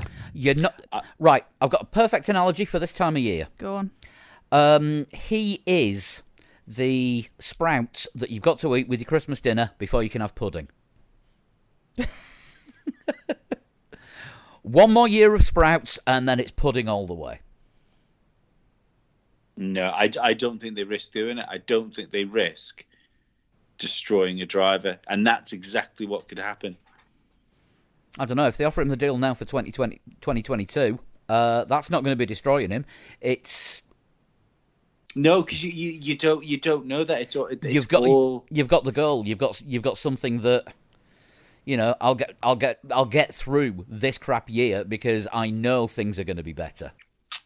I don't, I don't I don't know if it works like that. I don't know if sport works like that. I think you need how many drivers have we seen come into Formula One and spend too long at the back of a grid? Yeah, well, Perez would be a, a starting Yeah. point. You know, it's uh, it doesn't work. You know, it's it's. It, I, I mean, I'm sure it could do, and it could be fine, but I don't think you risk it. I'm st- I'm still I'm still not. I, I know this is the the more doubtful side of it, but I'm still not hundred percent out of the idea that um, he might replace Lewis Hamilton. Lewis hasn't signed a contract. Lewis wants reportedly 55 million a year, which is, in case anyone hasn't noticed, fucking loads of money. um, Well, not not if you're a Latifi, a Stroll, or a Marzipan. and- Yeah, it's I pocket just- money. I, I think people have forgotten teams like Williams. People have forgotten that teams like Williams got rid of people like Damon Hill and Nigel Mansell. You know, it's it's not unprecedented for a team to take someone which is a winning machine and turn around and go, do you know what? Uh, we can make another world champion. We don't need to make you world champion. And all the talk, you know, people are saying, uh, constantly saying like, "Oh, it's it's clearly just the car now, and it's not the driver. Maybe Lewis isn't as good as we thought he is." I'm not saying that. I still think Lewis is a fantastic driver, but I do think uh, if you stick George Russell and Valtteri Bottas in the Mercedes next year, one of them will be world champion. So you don't Mercedes don't need Lewis Hamilton to win a world championship. And go, going on your current opinions, Kimi will still be the last Finnish name to appear on the World Champions Trophy. Pro- Oh yeah, probably. I, I, do, I no, I, I think George Russell would put it if he if he can nail Bottas on the co- uh, over the course of his first weekend in, in a team. Imagine what he'd do with the car that he helped develop and a, like a proper, you know, it's uh, some proper prep with the team on the way into the uh, into the, the season. well, I mean that won't be that won't be happening until 2022 because we're still going to be using effectively this year's cars next year. Oh yeah, no, that's but but you still he can still do all the sim work. He'll know what the buttons do. He said that He can have he the- said that he's not driven the Mercedes sim for two years. No, but if he was to if he was to be signed for next year, he'd be in the sim. That's what I'm saying. Leading into next year, if he was to if they were to sign him, come to Australia, he would be on board with that car because all the buttons would be set on the steering wheel how he wanted them. They, he'd know what the systems are. Yeah, 'cause he did. Have, he did have to ask how to turn the engine off at the end of uh, the end of Q three. I think there were Yeah. a few bits and pieces he needed a little bit of, of help with, which is understandable. I mean, he, I don't Yeah. know whether it was joking or not, but he did tell he did tell the team to remind him which pit to come into. Was very probably different. wasn't joking. Yeah, very different section of the pit lane to usual. Yeah, he nearly, nearly gave himself an impromptu drive through. Yeah, it certainly as well wouldn't. Both. If they are going to go for him in 2022, they will need obviously to uh, change the cockpit a bit so he can Mm. have his proper shoe size. They need a size eleven size eleven foot Yeah. well. Yeah, but that's that's what I'm saying. I wouldn't, I, I wouldn't put it uh, past, especially if there's talk of Lewis Hamilton retiring in 2022. If that's the if the if if Lewis's idea is to get those eight world championships and check out, do you risk it? Do you risk leaving? Uh, sorry, losing George Russell to keep one driver happy so they can get their record? because at the end of the day, that's all that we remember. Um, like seven uh, seven time world champion Michael Schumacher is what we say. We don't say seven time world drivers and Ferrari drivers Michael Schumacher. You know, it's it, it's the numbers. The, the numbers are great for teams, but it's if Lewis Hamilton gets uh, like the the most dri- the most championships of any driver, it will be looked at as his achievement and not Mercedes' achievement. In like when we look at it like as a piece of history. Do you get me? Yeah, I mean, Yeah, well, what I mean, mean. Mercedes Mercedes have got the record for um, the most championships with one driver. Yeah. And that's why I tweeted. I tweeted yesterday. Uh, yesterday that uh, it's an unpopular opinion, but I don't think Mercedes care how many world championships Lewis has, as long as it's a driver that's driving a Mercedes that's winning the world championships. It could, it could well be. These next few months are going to be great for speculation. Shall we do Yes. McLaren now? This next this next week's going to be great on my Twitter. I've just I've just up, I've just upset every Leclerc fan and every Hamilton fan, the most rabid of the Formula One fans. Oh, don't worry, you've not got to Verstappen yet. You, you've still, you've still got them to clear up on. But we'll do, we'll fucking do McLaren first. Um, Carlos could have had a podium if it hadn't have been for unfortunate virtual safety car timing. I think he got onto the pit lane just as it came up safety car ending. Yeah, he was But- just on the VSC wrong ending. the wrong bit of the track when it happened, which is unfortunate, but not much. And you can do totally about got that. undercut by Perez. Yeah, Yeah, and Ocon, I think as well. I think that's how Ocon got Yeah. through. Yeah, I think it was Ocon too. Yeah. Speaking of undercut, George would be cheaper. Did I mention that? I think you did. you might have mentioned that once or twice. Can't- I'm sorry. Carry on. Can't, we can't we can't mute him tonight. He's on the same channel as Chris. um, all right, I'll take the hit.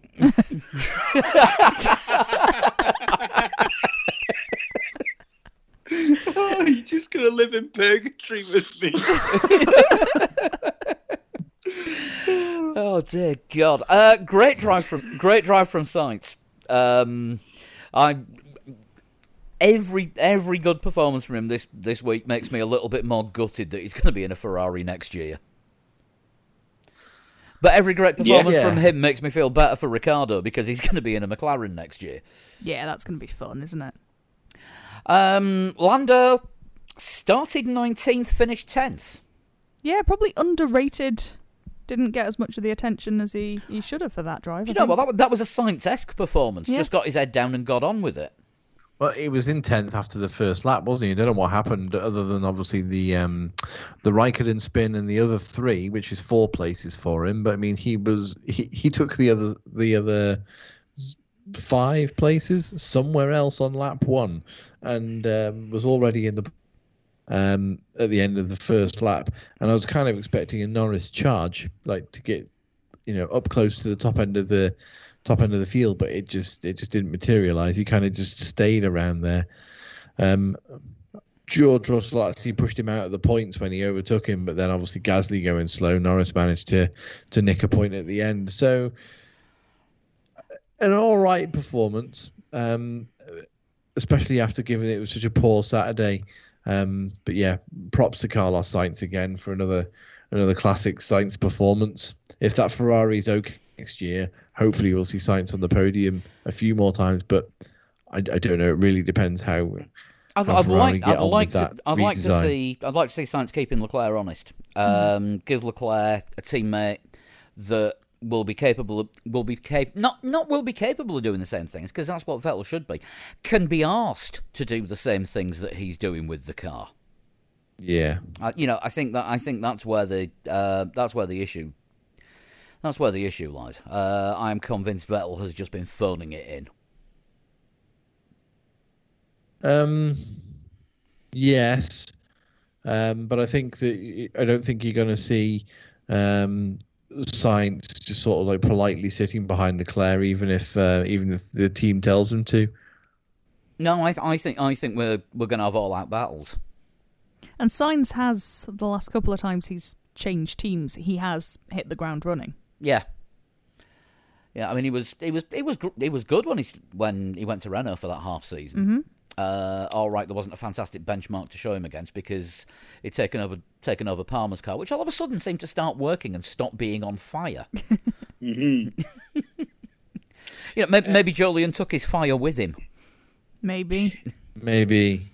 It's worth noting, and a bit of a worry for Sainz, that uh, Ferrari historically haven't got a great history of managing drivers when they've got you know when they've got two competitive drivers, and Leclerc very much seems like the Ferrari chosen one. So I, d- I don't know what that's going to do to his career. Well, Ferrari say they've got a new attitude every year. Yeah, They, but, they never, I mean- they never have. They never have. I mean, I mean, the, the, their new attitude was not fucking over Leclerc to help Vettel and fucking Vettel over to help Leclerc. That was the new attitude. That that's that's not a new attitude. That's just swapping the name tags over. I mean, it, it, it all depends on who they bring in um, about two weeks before the um, before the first test to replace Binotto because I'm I'm convinced he's dead man walking. I don't know. I think Binotto's been very clever. When things have gone wrong, he's just walked away, and Mm. everybody just seems to forget about him. Uh, and then he'll occasionally turn back up again, and people go, "Oh no, no, he is still the team boss." I Not think sure there's an that's argument great to be made leadership. that. Yeah, I think there's an argument to be made that Binotto needs to get back to the factory and do what you know, not not what he's good at. I'm not saying he's not managing the team badly, but I'm saying that he's probably more valuable to Ferrari in that capacity than he is sat on the pit wall. But the thing, the thing is though, for um, the Ferrari team principal's job is a poison chalice, isn't it? Once once you've got it, you don't get demoted; you get sacrificed. Yeah, I think he's different though. I think he can um, he can just drift back into the factory without. Uh, maybe this is what they're building up to do with him having disappearing, you know, coming and going. So it's not like a full on. Let's get him up on the post and let the crows peck his eyes out. Well, no, they uh, they already ceremonially do that when they um, when they give him the team principal's office. Maybe it's De, uh, De Rossa, not De Rossa. What's his name? Fucking hell, Domenicali? No, the driver. Um, de la Rosa, Off. Yes. Maybe it's his turn. No, no, he's not with Ferrari, is he? Mark Who Gen- thinking? Marc Gené. Marc Gené, that's who I'm thinking of. Well, he's done I ev- knew it was another terrible Formula One driver. Um, but yeah, maybe it's his turn to be sacrificed. Well, he's he's done uh, he's done everything done everything else there for the team, hasn't he? Um, what was I, what was I saying about um, Binotto was only there this weekend so he could enter the bubble and actually go to Abu Dhabi because uh, he wasn't planning on being in either bar, uh, either Bahrain race. Ah. And I mean, for a Ferrari team principal not to be there when allegedly they've still got something to fight for. That's the thing. They're really not that. I think they're sort of the bottom of the little group that they're in in the constructors, but they're really not that far off. Sort of picking up another couple of places. So Yeah, I mean, you know, sixth could be on the cut. Jesus. 90s reference for Ferrari again? Um, Where's Gerhard Berger when you need him? uh, pissed. it's fair. Uh, right, Red Bull. Um, Albon in sixth. Uh, Verstappen caught up. Kind of collateral damage. Yeah, not really Verstappen's fault. Really, he just was trying to get out the way and there was nowhere to go. and then couldn't act. Well, he he was trying to he was trying to drive round the um, Perez Leclerc cluster, and couldn't turn because he was in tarmac coloured gravel. Yeah. Also, kicking a concrete wall straight after getting out the car probably wasn't a sensible move. Have they gone again? No, no, No, no, to you. still here. All right. Um. Yeah, I mean, yeah, he wa- he was pissed off. I'm, Oh, yeah. you know that that was that was the return of Angry Max. Um, but just as far as the very very strangely coloured gravel goes, I've never seen a circuit with gravel that's the same same colour as the track, just off the track. Fe- Yeah, I didn't. It was like it feels like weird, entrapment. Yeah, you want to run wide? Looks perfectly normal. yeah, I'll just uh, I'll just turn around on this. Con- Wait, this isn't concrete. Um, and Albon, I don't know. He wa- he was a little bit on the anonymous side again. Yeah, Albon, good race. Got up from 12th to 6th. Spent a bit too long getting past the AlphaTauris, but the qualifying was the issue. If Well, he'd he- qualified Yeah. better, he wouldn't have had to spend all, ra- all race fannying around behind the AlphaTauris. Although the the really bizarre Albon radio message of, of the week, this this is following hot on the heels of "They're racing us too hard," was "We're fast, but we're not raceable." no, that kind of makes sense. I, I know uh, it's. I, uh, I do know what he means by that. He is probably quick enough to to keep up with him and even be ahead of the car in front, but for whatever reason, the car's set up, he can't overtake. It's very difficult for him to get the car into a position to overtake. Um, Or they were I whether think- that's based on whether that's based on aero. race. or they were race, raceabling him too hard. I think he had a terrible Ah. race, and he's probably lost a seat to Perez. I don't think he's lost a seat. I think he's fine. I think he's kept it. Perez won the race, and he was last at one point. That's that's the craziness we had in this race. Nothing happened to Albon, and he has the second best car. If nothing happens to him, and all that craziness goes on around him, he should have won the race in a Red Bull. hmm Uh, It's that's the th- uh, that's what you need from even even from a number two driver, even from like the your your most number two of number two drivers in a team like Red Bull. When like Max Verstappen would have been in that hunt for the win, and to be perfectly honest, obviously seeing what happened to the Mercedes, if the same things had happened, Max Verstappen would have won that race. Mm-hmm. Yeah. And uh, you can't be that far away from your teammate that all that calamity happens and you're sixth. Yeah, Um, Not when you got the second best car on the grid. Maybe maybe if he hadn't been doing this all year, and don't get me wrong, I don't want Albon to get get the sack. He seems like a nice bloke. He was good. He was good last year, but I don't think he's done enough to save his career. I think the decision was made before this weekend, Yeah. and because last weekend all the talk was about it didn't matter how good um, Perez was going to be for the rest of the season.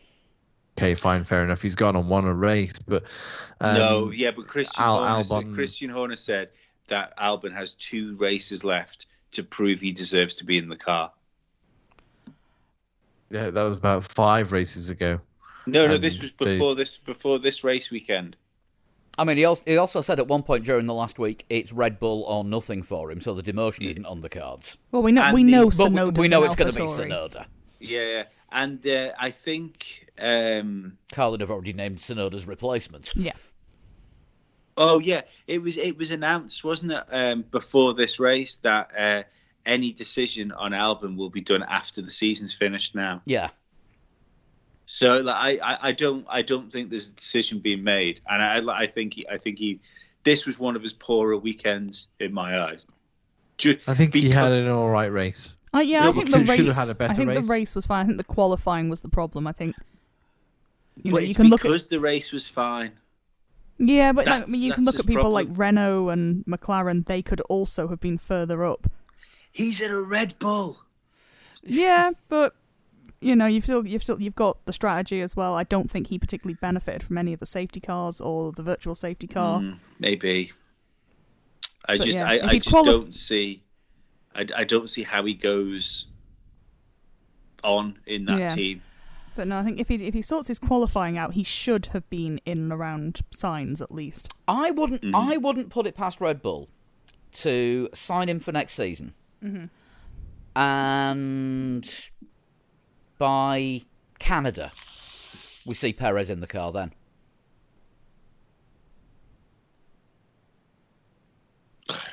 I, I don't know. It's too many. I, I, I see what you mean. I, Red I, Red, maybe Bull, they, Red Bull have definitely, you know, they've, they've got previous for Mm, you know, it's not going to be it's not going to be the full switcheroo because Gasly's never going to be driving a Red Bull again.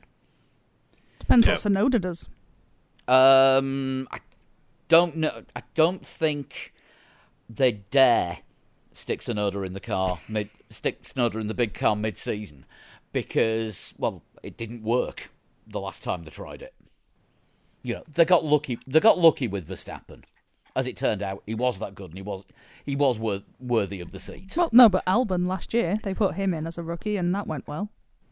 Mm-hmm. Last but, year, But now it's starting to backfire on him. Mm-hmm. Verstappen's been consistently Verstappen since he moved up. yeah, but they have got a good batch of next lot of meat grinder lot almost ready. So if they they Yeah. could they could clear out AlphaTauri next year on. and have people ready. Yeah, I mean, the, uh, Vips has got his super license now, so they don't need to worry about Yeah. that. Jehan Daruvala started very slowly in F2, but has had a good run towards the second half of the year. Um, and uh, Liam Lawson's not all that far off. Good year in F2, and he's he'll not. be I think he'll be ready doing for F2 it. next year. Oh, yeah. uh, yeah, he is. good, good. I think he's forgetting something though. Is that um, they they're not in the position to win a world championship at the minute. They're almost in the position to win a world championship, but not but not quite. But the thing is, they're not going to win a world championship until they have a driver that um, is up there to help Verstappen to be like what we say, keep saying, to be in the pit window of the Mercedes. So in that case, they can't just keep meat grinding people because they might meat grinder people to the point where Verstappen gets upset and leaves. So, so they, they, they need another competitive guy in that car to keep Verstappen happy. Obviously, uh, oddly enough. Yeah, especially as they're going to, um, you know, looks like they're going to be taking on the IP of the Honda engine and be developing it themselves. They need to be very careful not to upset Max Verstappen over the next couple of years. So they're going to need to really support him in the car. That to me says either, you know, eh, well, not either, but you know, somebody with a little bit more experience. My God, 2023 Mercedes lineup: George George Russell and Max Verstappen. Well, I think the, the that was what I was saying before we went on. That I read an article from a German sports newspaper that said, or I think it was Italian, but the rumours come out of Germany that Red Bull are trying to offer Mercedes money for George Russell. This is one of the reasons why I think I think he's going to get in the car next year because they can't risk it. But th- that's what I was going to say about um, Red Bull needing a better number two driver is because soon, I think Mercedes is going to have a much stronger team than they have now when they drop Bottas. And if, if Mercedes are all of a sudden stronger, then Red Bull are going to need to be stronger as well. Mm. Otherwise, it's going to be even more uh, more visible and noticeable domination. Yeah, well, that- that's it. If you, if all of a sudden you've got, let's just fucking step put it out there and say that uh, with with a full like ready for a full season, um, Russell can match Hamilton. Let's let's just say they've got two drivers that are pretty equal with each other. Um, Verstappen won't get a sniff in all of a sudden because like Verstappen's best move has been all year has been getting in between the Mercedes, and that's more because of Bottas than it is Verstappen. Usually, yeah. Mainly because Bottas has been having a lot of trouble with starts, and sometimes Verstappen absolutely nails it. And and race pace. It's not like Bottas has got blistering pace. Sometimes, you know, we we we see him quite a lot being dropped by Verstappen as Verstappen goes off to try and hunt Hamilton down. Yeah, it'd, be inter- it'd be interesting to look at the um, the sort of relative relative gaps. hmm Probably need a statistician to do that. Should we get one on next? get one on next week? Yes. Yeah. and- yeah, and let's get somebody who knows that. Right. If any if anybody knows anyone that does stats and want to co- wants to come on the show next week, then um, the invitations. Oh, sorry, we've got one booked. Right, that's fine. All done. Right, Renault. Um, Ocon with his debut podium in second. Um, I don't think he did anything wrong. No, some good, good on track stuff as well. Um, got past Stroll, didn't collide with Perez. Always a bonus. Almost like Albon, but Albon ends up six in a record. Um, Dan- Danny Rick in fifth. Uh, he said he's basically admitted that wasn't his best performance and he should have done more. Yeah, he got stuck behind Sainz early on, didn't he, and was struggling to No, follow. he he was he um Kvyat and Sainz undercut him in the first pit stop. Mm, but before Uh, the first stayed pit out stop, I way think, too late. yeah, I think before the first pit stop, he was at one point all over the back of Sainz, and then started dropping back, and then second pit stop, him and Si- was the one where him and Sainz came in as the VSC was ending, and I think that's where Ocon timed it right and the pair of them. disappeared, disappeared off into the sunset. Yeah. Um, but I mean, overall, an absolutely great result for Renault. Yeah, And I mean, with with their, with their new young driver coming in next year, a lot of buzz about this kid. Apparently, he's won some world championships in some sport called Phi or Fwan or something like that. I'm not quite sure. He But did. yeah. He had a bit of a career in Wes as well. um, apparently, well, he won the World Prius Championship or something. Prius Championship. I mean, he, you know, th- this young driver, he is the buzz of Wednesday afternoons in B and Q. Yeah, totally. He'll get there, or Thursday Thursday mornings outside the post office. uh, right, that leaves uh, that leaves Racing Point. Lance Stroll getting his second second podium of the season, and a debut win for Checo. Yay. I've been wanting to I've been wanting to see him take a win for years. Yeah, it's you know he came close. I think it was t- 2012 when he was following Alonso in Malaysia, and his engineer came on and went, "Don't fuck up," and then he went and made a Then he- mistake. then he This is fucked up. last- well, the last thing you say to somebody who you want to do really well is, "Don't fuck up."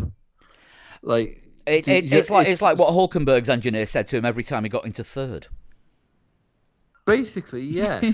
um, it yeah, it's, it's so that was that to me was Sauber's fault, and then there was Monza that year as well when Hamilton openly admitted that had the race gone on for five more laps, Perez would have caught and passed him because he just looked after his tires so well. Yeah. Um, so there was two second places early on in his career. He had that year at McLaren, which we was you know didn't work out for him. And then Force India picked him up and said, "Yeah, go on. We think you're worth another shot." And he stayed with that team since 2014. He's finally won his first race. He saved that team. Don't forget that team and all the people that that work for them are only in their jobs because Sergio Perez bailed them out. Yeah. And um, got a tweet from Ruben Hernandez earlier. He sent this one to us. So let me get this straight. The two guys who Racing Point screwed over to give the rich kid an F1 ride finished ahead of the rich kid. that is a correct assessment. Yeah, yeah. Ocon and Perez, um, yeah, both finished ahead of Stroll. You, you can't really argue with that, can you? Um, but I mean, Perez, um, he did everything that he needed to do and a load more. That he got that car in the right place. Your your Twitter timeline, Chris, from uh, from yesterday afternoon is the stuff of legend. I want to see that in book form or framed. but I will, I will, I, I, may put that together in in in a frame at some point. But the I, I I- I- for, for, any, need- for anyone to- that's not on Twitter, I want you to go through. I want you to go through your tweets. I'll start off with the one I put up. all right, okay, Saying- hang on, hang on, wait there, Right. go on, wait there. Let me let me jump on. Wait there. Uh, where am I? I'm there somewhere. So, oh no, it's taking forever. Go on. well, there's a, lot, there's a lot of ways. Well, I started before the race with the usual on three legs, four wheels. Anyone got any bold predictions for this afternoon? And then I responded by saying Sergio uh, Sergio Perez to win because I knew that the racing point would be quick. I think I, I, I predicted Stroll for a podium actually on the podcast, you know, on the official predicting thing, which we didn't do last week. Um, but I, I think I went. No, no, we, no, we did. We had to get rid of them once Hamilton wasn't on, and I would like Yeah. to very much thank uh, Mike McPherson for his predictions last week. Oh, fantastic! Who's So- I guess, Mike McPherson, who is now our prediction, betting, and whiskey expert on the pod. Absolutely, yeah. So I I um I knew that the racing points were going to be quick. Uh, Perez had a pretty good qualifying, and I thought, yeah, everybody's talking about you know Leclerc doing well. Nobody's really talking about Checo in fifth. I think Racing Point have a really quick car, and you know. What if I thought? Go on, then. I'll just I'll just say that Perez to win. That was my bold prediction. Uh, was Sergio Perez to win. Uh, then, so that was at 5:05 p.m. So five minutes before lights out, I put that up. Um, and then Mike McPherson, who we've just noted, um, put uh, responded saying, "I called him top three if memory serves me right." Uh, takes a sip of Islay malt. Yep, that's what I said. Um, and my response was, "This tweet has aged poorly, and it's Perez's fault." That was after the turn four incident where Perez was last on lap one. uh, and then um, somebody else responded. Hang on a second. Let's just have a look. Uh, Ricky Worrell responded. Uh, that tweet may have winner, winner of winner of last night's iRacing uh, Indy Grand Prix, by the Ah. way. Oh, fantastic. Congratulations, Ricky. Yeah. He responded with that tweet may have aged beautifully. And I responded with, let's see. I knew they'd have pace because I just did not know what was going to happen. and then I decided to victoriously retweet my earlier tweet to Paul saying Sergio Perez to win. Just quoted, well, well, well. A, sel- a self retweet is always a, a big moment. It is, yeah, yeah. I didn't put any money on it because uh, I, I I very rarely bet on, on, on Formula One, and when I do, it's only a couple of quid. Um, but yeah, it's um, yeah, it was. Uh, I, I knew that the Racing Point would have pace, but even that surprised me. Um, and I was still surprised that I got um, maximum points for getting Stroll in the right place on the podium in the predictions. I will get round to finally updating the uh, the predictions league for um, the last couple of races because I've, I've not done that. I've been really lax with the website. Um, right, we've just- heaped we've heaped I just want to say we've heaped so much praise on George Russell for his performance. Can we just do the same for Sergio Perez quickly because he's the first man in history to be last at the end of the first lap and win the race. Ooh, breaking! Oh. I've got something breaking. Breaking The, news uh, or breaking something? your, your window, by the sounds of things, from that rain earlier. No, because obviously, as we've learned from George Russell, when uh, his Twitter bio went from George Russell, um, Formula One driver for Williams Racing, and then he cut the Williams thing off, and then all of a sudden he was confirmed for Mercedes for this weekend. Valtteri Bottas has changed his uh, Twitter bio thing. So Valtteri Bottas's bio was Valtteri Bottas, um, Valtteri Bottas, driver, VB77, cup of coffee, cup of bowl of porridge, never give up, Mercedes AMG, uh, uh, and at, at Mercedes AMG and at F1. His bio now reads Valtteri Bottas, driver, VB77, ValtteriBottas.com. Was it on Twitter? Yeah, Yeah. this is on Twitter. I've just spotted this as well. Ah, Yeah, He's still Yeah. showing up as driver for Mercedes AMG F1 for me. Uh, let's have a look. My Twitter app must be slow. unless unless this is fake. Let me find Unless Valtteri Bottas. Is this is this blue tick Bottas with seven hundred and twenty eight thousand followers? Hang on a second, let me look. Because I'm I'm looking at somebody's retweet. who's another. That- I don't Uh, think and- that I, I don't think that's real. I have seen that Lee, but I don't think that's real. So Twitter is a fucking scandalous place, isn't it? Uh, yeah, Yeah, there's yeah. no changes on the one that I'm looking at on the web app on the Oh, Bluetick Twitter. that's a shame. Because that a guy's probably shame. uh, Valtteri Bottas, but his L is like a capital I or something. because Ah, yes. Yeah, but- Yeah, Yeah, yeah, at. no, it, it was another motorsports journalist thing that that had retweeted it. You see, oh well, as you were. Always no check the receipts news. on Twitter. So your breaking is officially broken. So where were we? Yes, uh, Checo Perez. Um, yes, we have waxed lyrical about George Russell. It's about time we did it about Sergio because that was. It's you've got to say it was his all-time best performance because it was his first win. Oh no, sorry, it's not. That's why it's not. It, it is his blue tick mark, check, check mark one, but it's not um, Twitter. Sorry, it's Instagram. Oh. He's took he's took Mercedes off his Instagram. let's have a look at that then. Oh, this this this, This makes a riveting listen. Why am I googling Mercedes, you fucking prick? Why am I in, So I- I- why am I yeah, in WhatsApp? you- you carry this, on. This I've this is got like it- a bloody I've got it craft on work my- gig. Every, everyone's I've just got here. it on my. Let me finish and I'll fix it. Um, I've got it on my laptop at the minute, so I'll I'll tweet. I'll I'll send you in a message so you can see it on the uh, on the group chat. yeah, Yeah, I, no, I, I've got it. I've, I've got it. I can I can see I can see it on the. Uh, Very bland profile picture as well. Very bland human being. Well, Um, but unbranded is possibly what I was going for there. Well, it's not what you said. what I said was possibly more well, honest. We'll we'll Do see. you know what though? We'll see how this Valtteri develops. Bottas. Valtteri Bottas is followed by Haas F1 team. So a Who are Haas going to fire to get him in? reserve driver for next season. so who are they going to fire? Um, Pietro Fittipaldi. Poor Fittipaldi. So yeah, anyway, Sergio Perez. Um, first career win. He's been in Formula One for how many years? Eight, nine, Uh, ten. Ten seasons. I think this is his tenth season. Um, was, uh, 11, I think, was his first year. 11, 12, 13, 14. Yeah, so t- this is his tenth season. And somehow he doesn't have a drive at the end of the year. uh, Ridiculous. Correct. All details correct at time of going to press.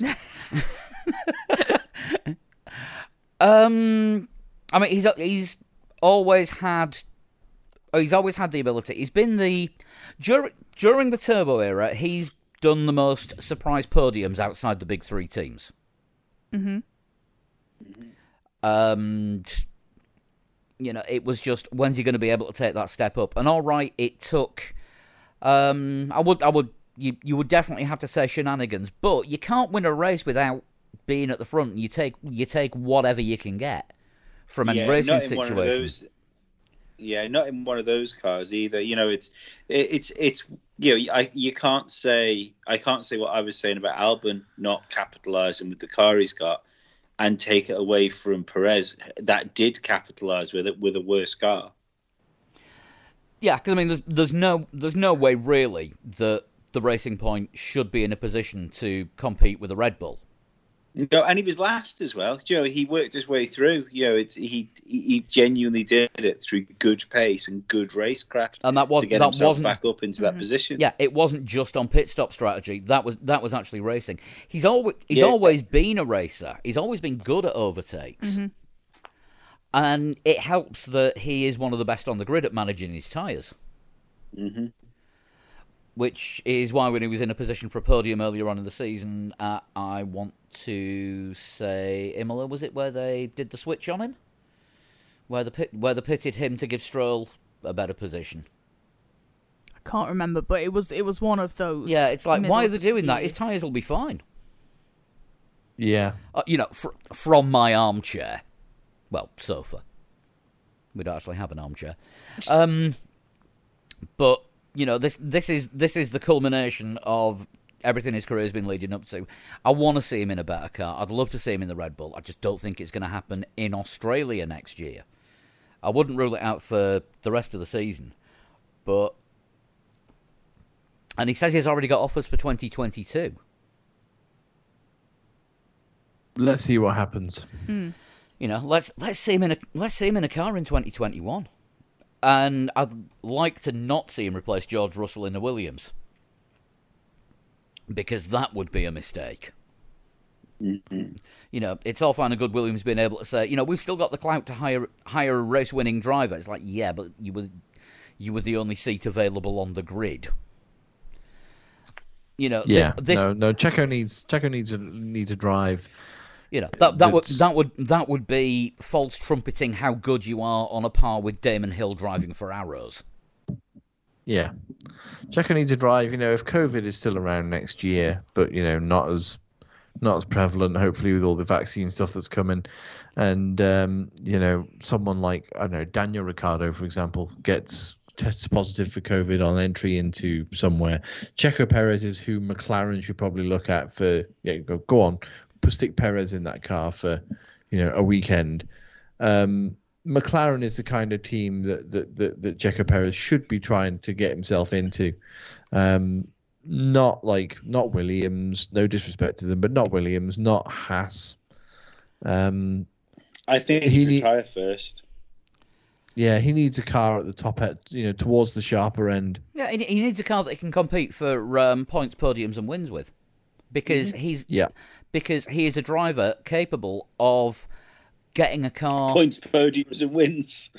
well, he's, he's a driver that's capable of getting a car two or three places higher than where it should be. So he Yeah. can he can get a mid grid car higher. You know, he can get a mid grid car on the podium. He can get a top end of the mid grid car top step, and he's proved that this weekend. Pra- you know, praise enough there. yeah, absolutely. Um, right, rock stars and wankers. Uh, Well- rock, rock stars, the obvious: Russell, Perez. I'm throwing Ocon in there. Yeah, why not? Any other Could uh, have rubbed it. any other rock star gonna say- nominations? No, I don't think so. He could have really have rubbed it in uh, in their faces as well, couldn't he? Ocon could have been like, "Ha, look at me! I'm on the podium. Guess who isn't?" Um, but he he chose not to be a dick. Uh, so yeah, for for that reason alone, I'll put I'll put uh, Esteban Ocon in there as well as uh, Checo and, and George Russell. Um, Wanker's Mercedes pit crew, Yes. not necessarily their fault, but they didn't even have to pit both cars, um, and they probably still would have been okay. As it turned out, though, with the way that Bottas's tyres fell off, yes, they did. I don't know. Um, maybe it's hard to tell. We'll never know. But I, yeah, I just I feel like they didn't have to do it. They did it because they they thought they had a free pit stop, and then it turns out they had to put the same tires back on Bottas's car and stop George another two times anyway. The um, potential sort of wanker as well for um, the marshals that were clearing up the broken Aitken front wing because they clearly missed a bit. Well, they didn't get a chance. I think they got a chance to retrieve it. I don't think they got a chance to actually sweep anything away Yeah. because there was no there was because it's such a short track. There was no gap in the traffic for them to go and do it. I think they held the I think they held the virtual safety car for too long without bringing out the proper safety car to bunch them up. Mm. Maybe, but then the race would have panned out very differently yet again. So Mm, who knows?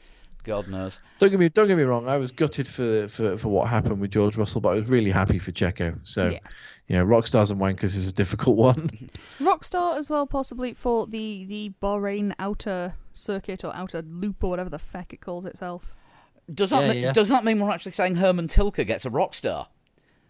For, I don't. for, the, for the first time that isn't Circuit of the Americas. possible, possible. I think it's more. It's there by accident, isn't it? It's not the Tilke bit as such. It's just an extra kind of bit that. Okay, he technically designed it, but He was he was just testing his pen out on the yeah, top of the it's sheet. not what he designed for F1 as such. Yeah, true. Um, had another wanker nomination for the Ferrari pit crew. They're not even trying to hide the lack of fucks given about Vettel's stops. Yeah, there Six was a and a couple half of sloppy seconds. ones. Yeah, um, that was casual. That was so casual. That pit, that pit stop was wearing a Fred Perry polo shirt. That'd be Vettel next year at Aston Martin. Uh, the Giovinazzi Participation Award. Yeah. Uh, well, who, who, who gets it alongside Giovinazzi? Latifi. Fittipaldi. Fittipaldi was okay. He didn't do anything as such, which is fine for a, you know, you're making your first outing. The Haas team were quite pleased with him. They thought he did really well. Mm. I mean, he's he's not raced a lot at all the last couple of years because he, he had a bad crash at Belgium in WEC, broke both his legs. Has done a little bit of IndyCar, a little bit of DTM. oh, didn't didn't he have to get carried to the grid on his on his IndyCar comeback? Oh, that rings a vague bell. I think he might have had some assistance. Because he had his he had his drive He had drive crutches yeah he had his yeah. he had his pre um, pre race driver photo taken on crutches standing standing next to the car yeah, but I think trying not to lean on it. DTM is the only sort of full season he's done since then, so there'll be a little bit of little bit of ring Hmm. rust. and K Mag was about as beige as uh, one of Nico Rosberg's suits Yeah, he was very definitely just there, wasn't he, K Mag? just there. Um, I think that's it. Right. Normally we'd normally we'd throw some predictions in for um, Abu Dhabi at the weekend. However, we don't know the full lineup for Mercedes yet. Um, so I have one set of predictions from our guest predictor this week, which is Matt Steele, um, who is he's already done some predictions this season, but he did a 12-hour go-kart endurance race this uh, this weekend just gone, with the three legs four wheels logo on his kart and on his race suit. That's really Cool. cool. Thanks, Matt. and he's he's been our um, our general iRacing coach as well. So you know we're declaring now that Dave Daddario's retired, Matt is our new pet racing driver. so Real racing driver Matt Steele. yep, real racing driver and friend of the podcast. And as he's friends with Jenson And Button guest. and previous guest, and of course as he's friends with Jenson Button, that makes Jenson friend of the friend of the podcast. We'll get Jenson on one day. One of these days we will. If you if you're listening, Jenson or Matt. Um, so we're going to put the predictions up on the website. The predictions are open on um, on the website now for anyone that wants to take part in the last race of the season on the prediction league. You can enter and change predictions right up to five minutes before Q1 starts at the weekend.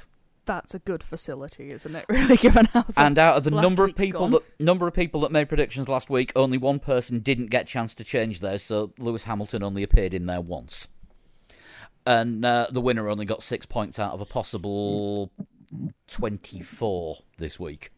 That's how unpredictable it was. Um, as we're running late again, shall we? Uh, shall we skip the total shunt tonight because we're pushing two hours again? Can do, Yeah. yeah. Yeah, I think yeah, that's yeah. That's probably for the best. What we'll have to do, we'll do a show. How about we do a show over Christmas maybe, and it's just a special total shunt, and we'll all- we'll all fire them at each other. A Ooh, quiz. that could be fun. Yeah, cu- yeah, Yeah. quiz night. The, Yeah. the YouTube quiz went down really well. Let's have a let's have let's have a total shunt special sometime over Christmas. That one's just that come. sounds good. That's that one's just come to me now. I, don't- I should probably should have we should have talked it through earlier, but yeah, we've just said we'll it. and we'll gone figure out. out the exact format amongst ourselves. So, the best way to send total shunts in would be for Lee. Uh, if you send me a PM on Twitter or Instagram at a total shunt, eventually I will read them. and if you want to send the ones in for me to do on the Christmas special, email them to three legs four wheels at gmail.com. For ones for Sean, Um, at Sean Cowper on Twitter. I have no idea if my DMs are open, but um, like drop me an at or something, and I'll figure something out. and for Chris, Uh, at Flood21. and I'm, I'm, I'm open like a cheap horse, so definitely send them to me. uh, mine are open as well at Pablo100. Um, don't send any to at three legs four wheels because we've all got access to that, but you can still use that for Twitter Don't send the same one to all four of us. Because that could, No. that could get very confusing. but you can get us on. Choose which team you're on. But you can get in touch with us at Team Paul. Are you Team Sean or Team Chris? And you know what else I reckon we should do for this uh, for this quiz special? Without anyone sending him total shunts in advance, get down on. Yeah, yeah, do Or it. just randomly send Dan total shunts, and he'll have no idea why. I don't know what. Also a fun game. I don't know what Just would send, confuse him just more. send messages to Dan. Just send messages. I was born.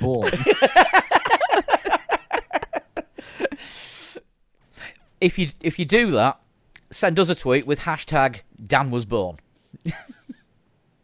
or no, actually, better hashtag better hashtag Total Dan.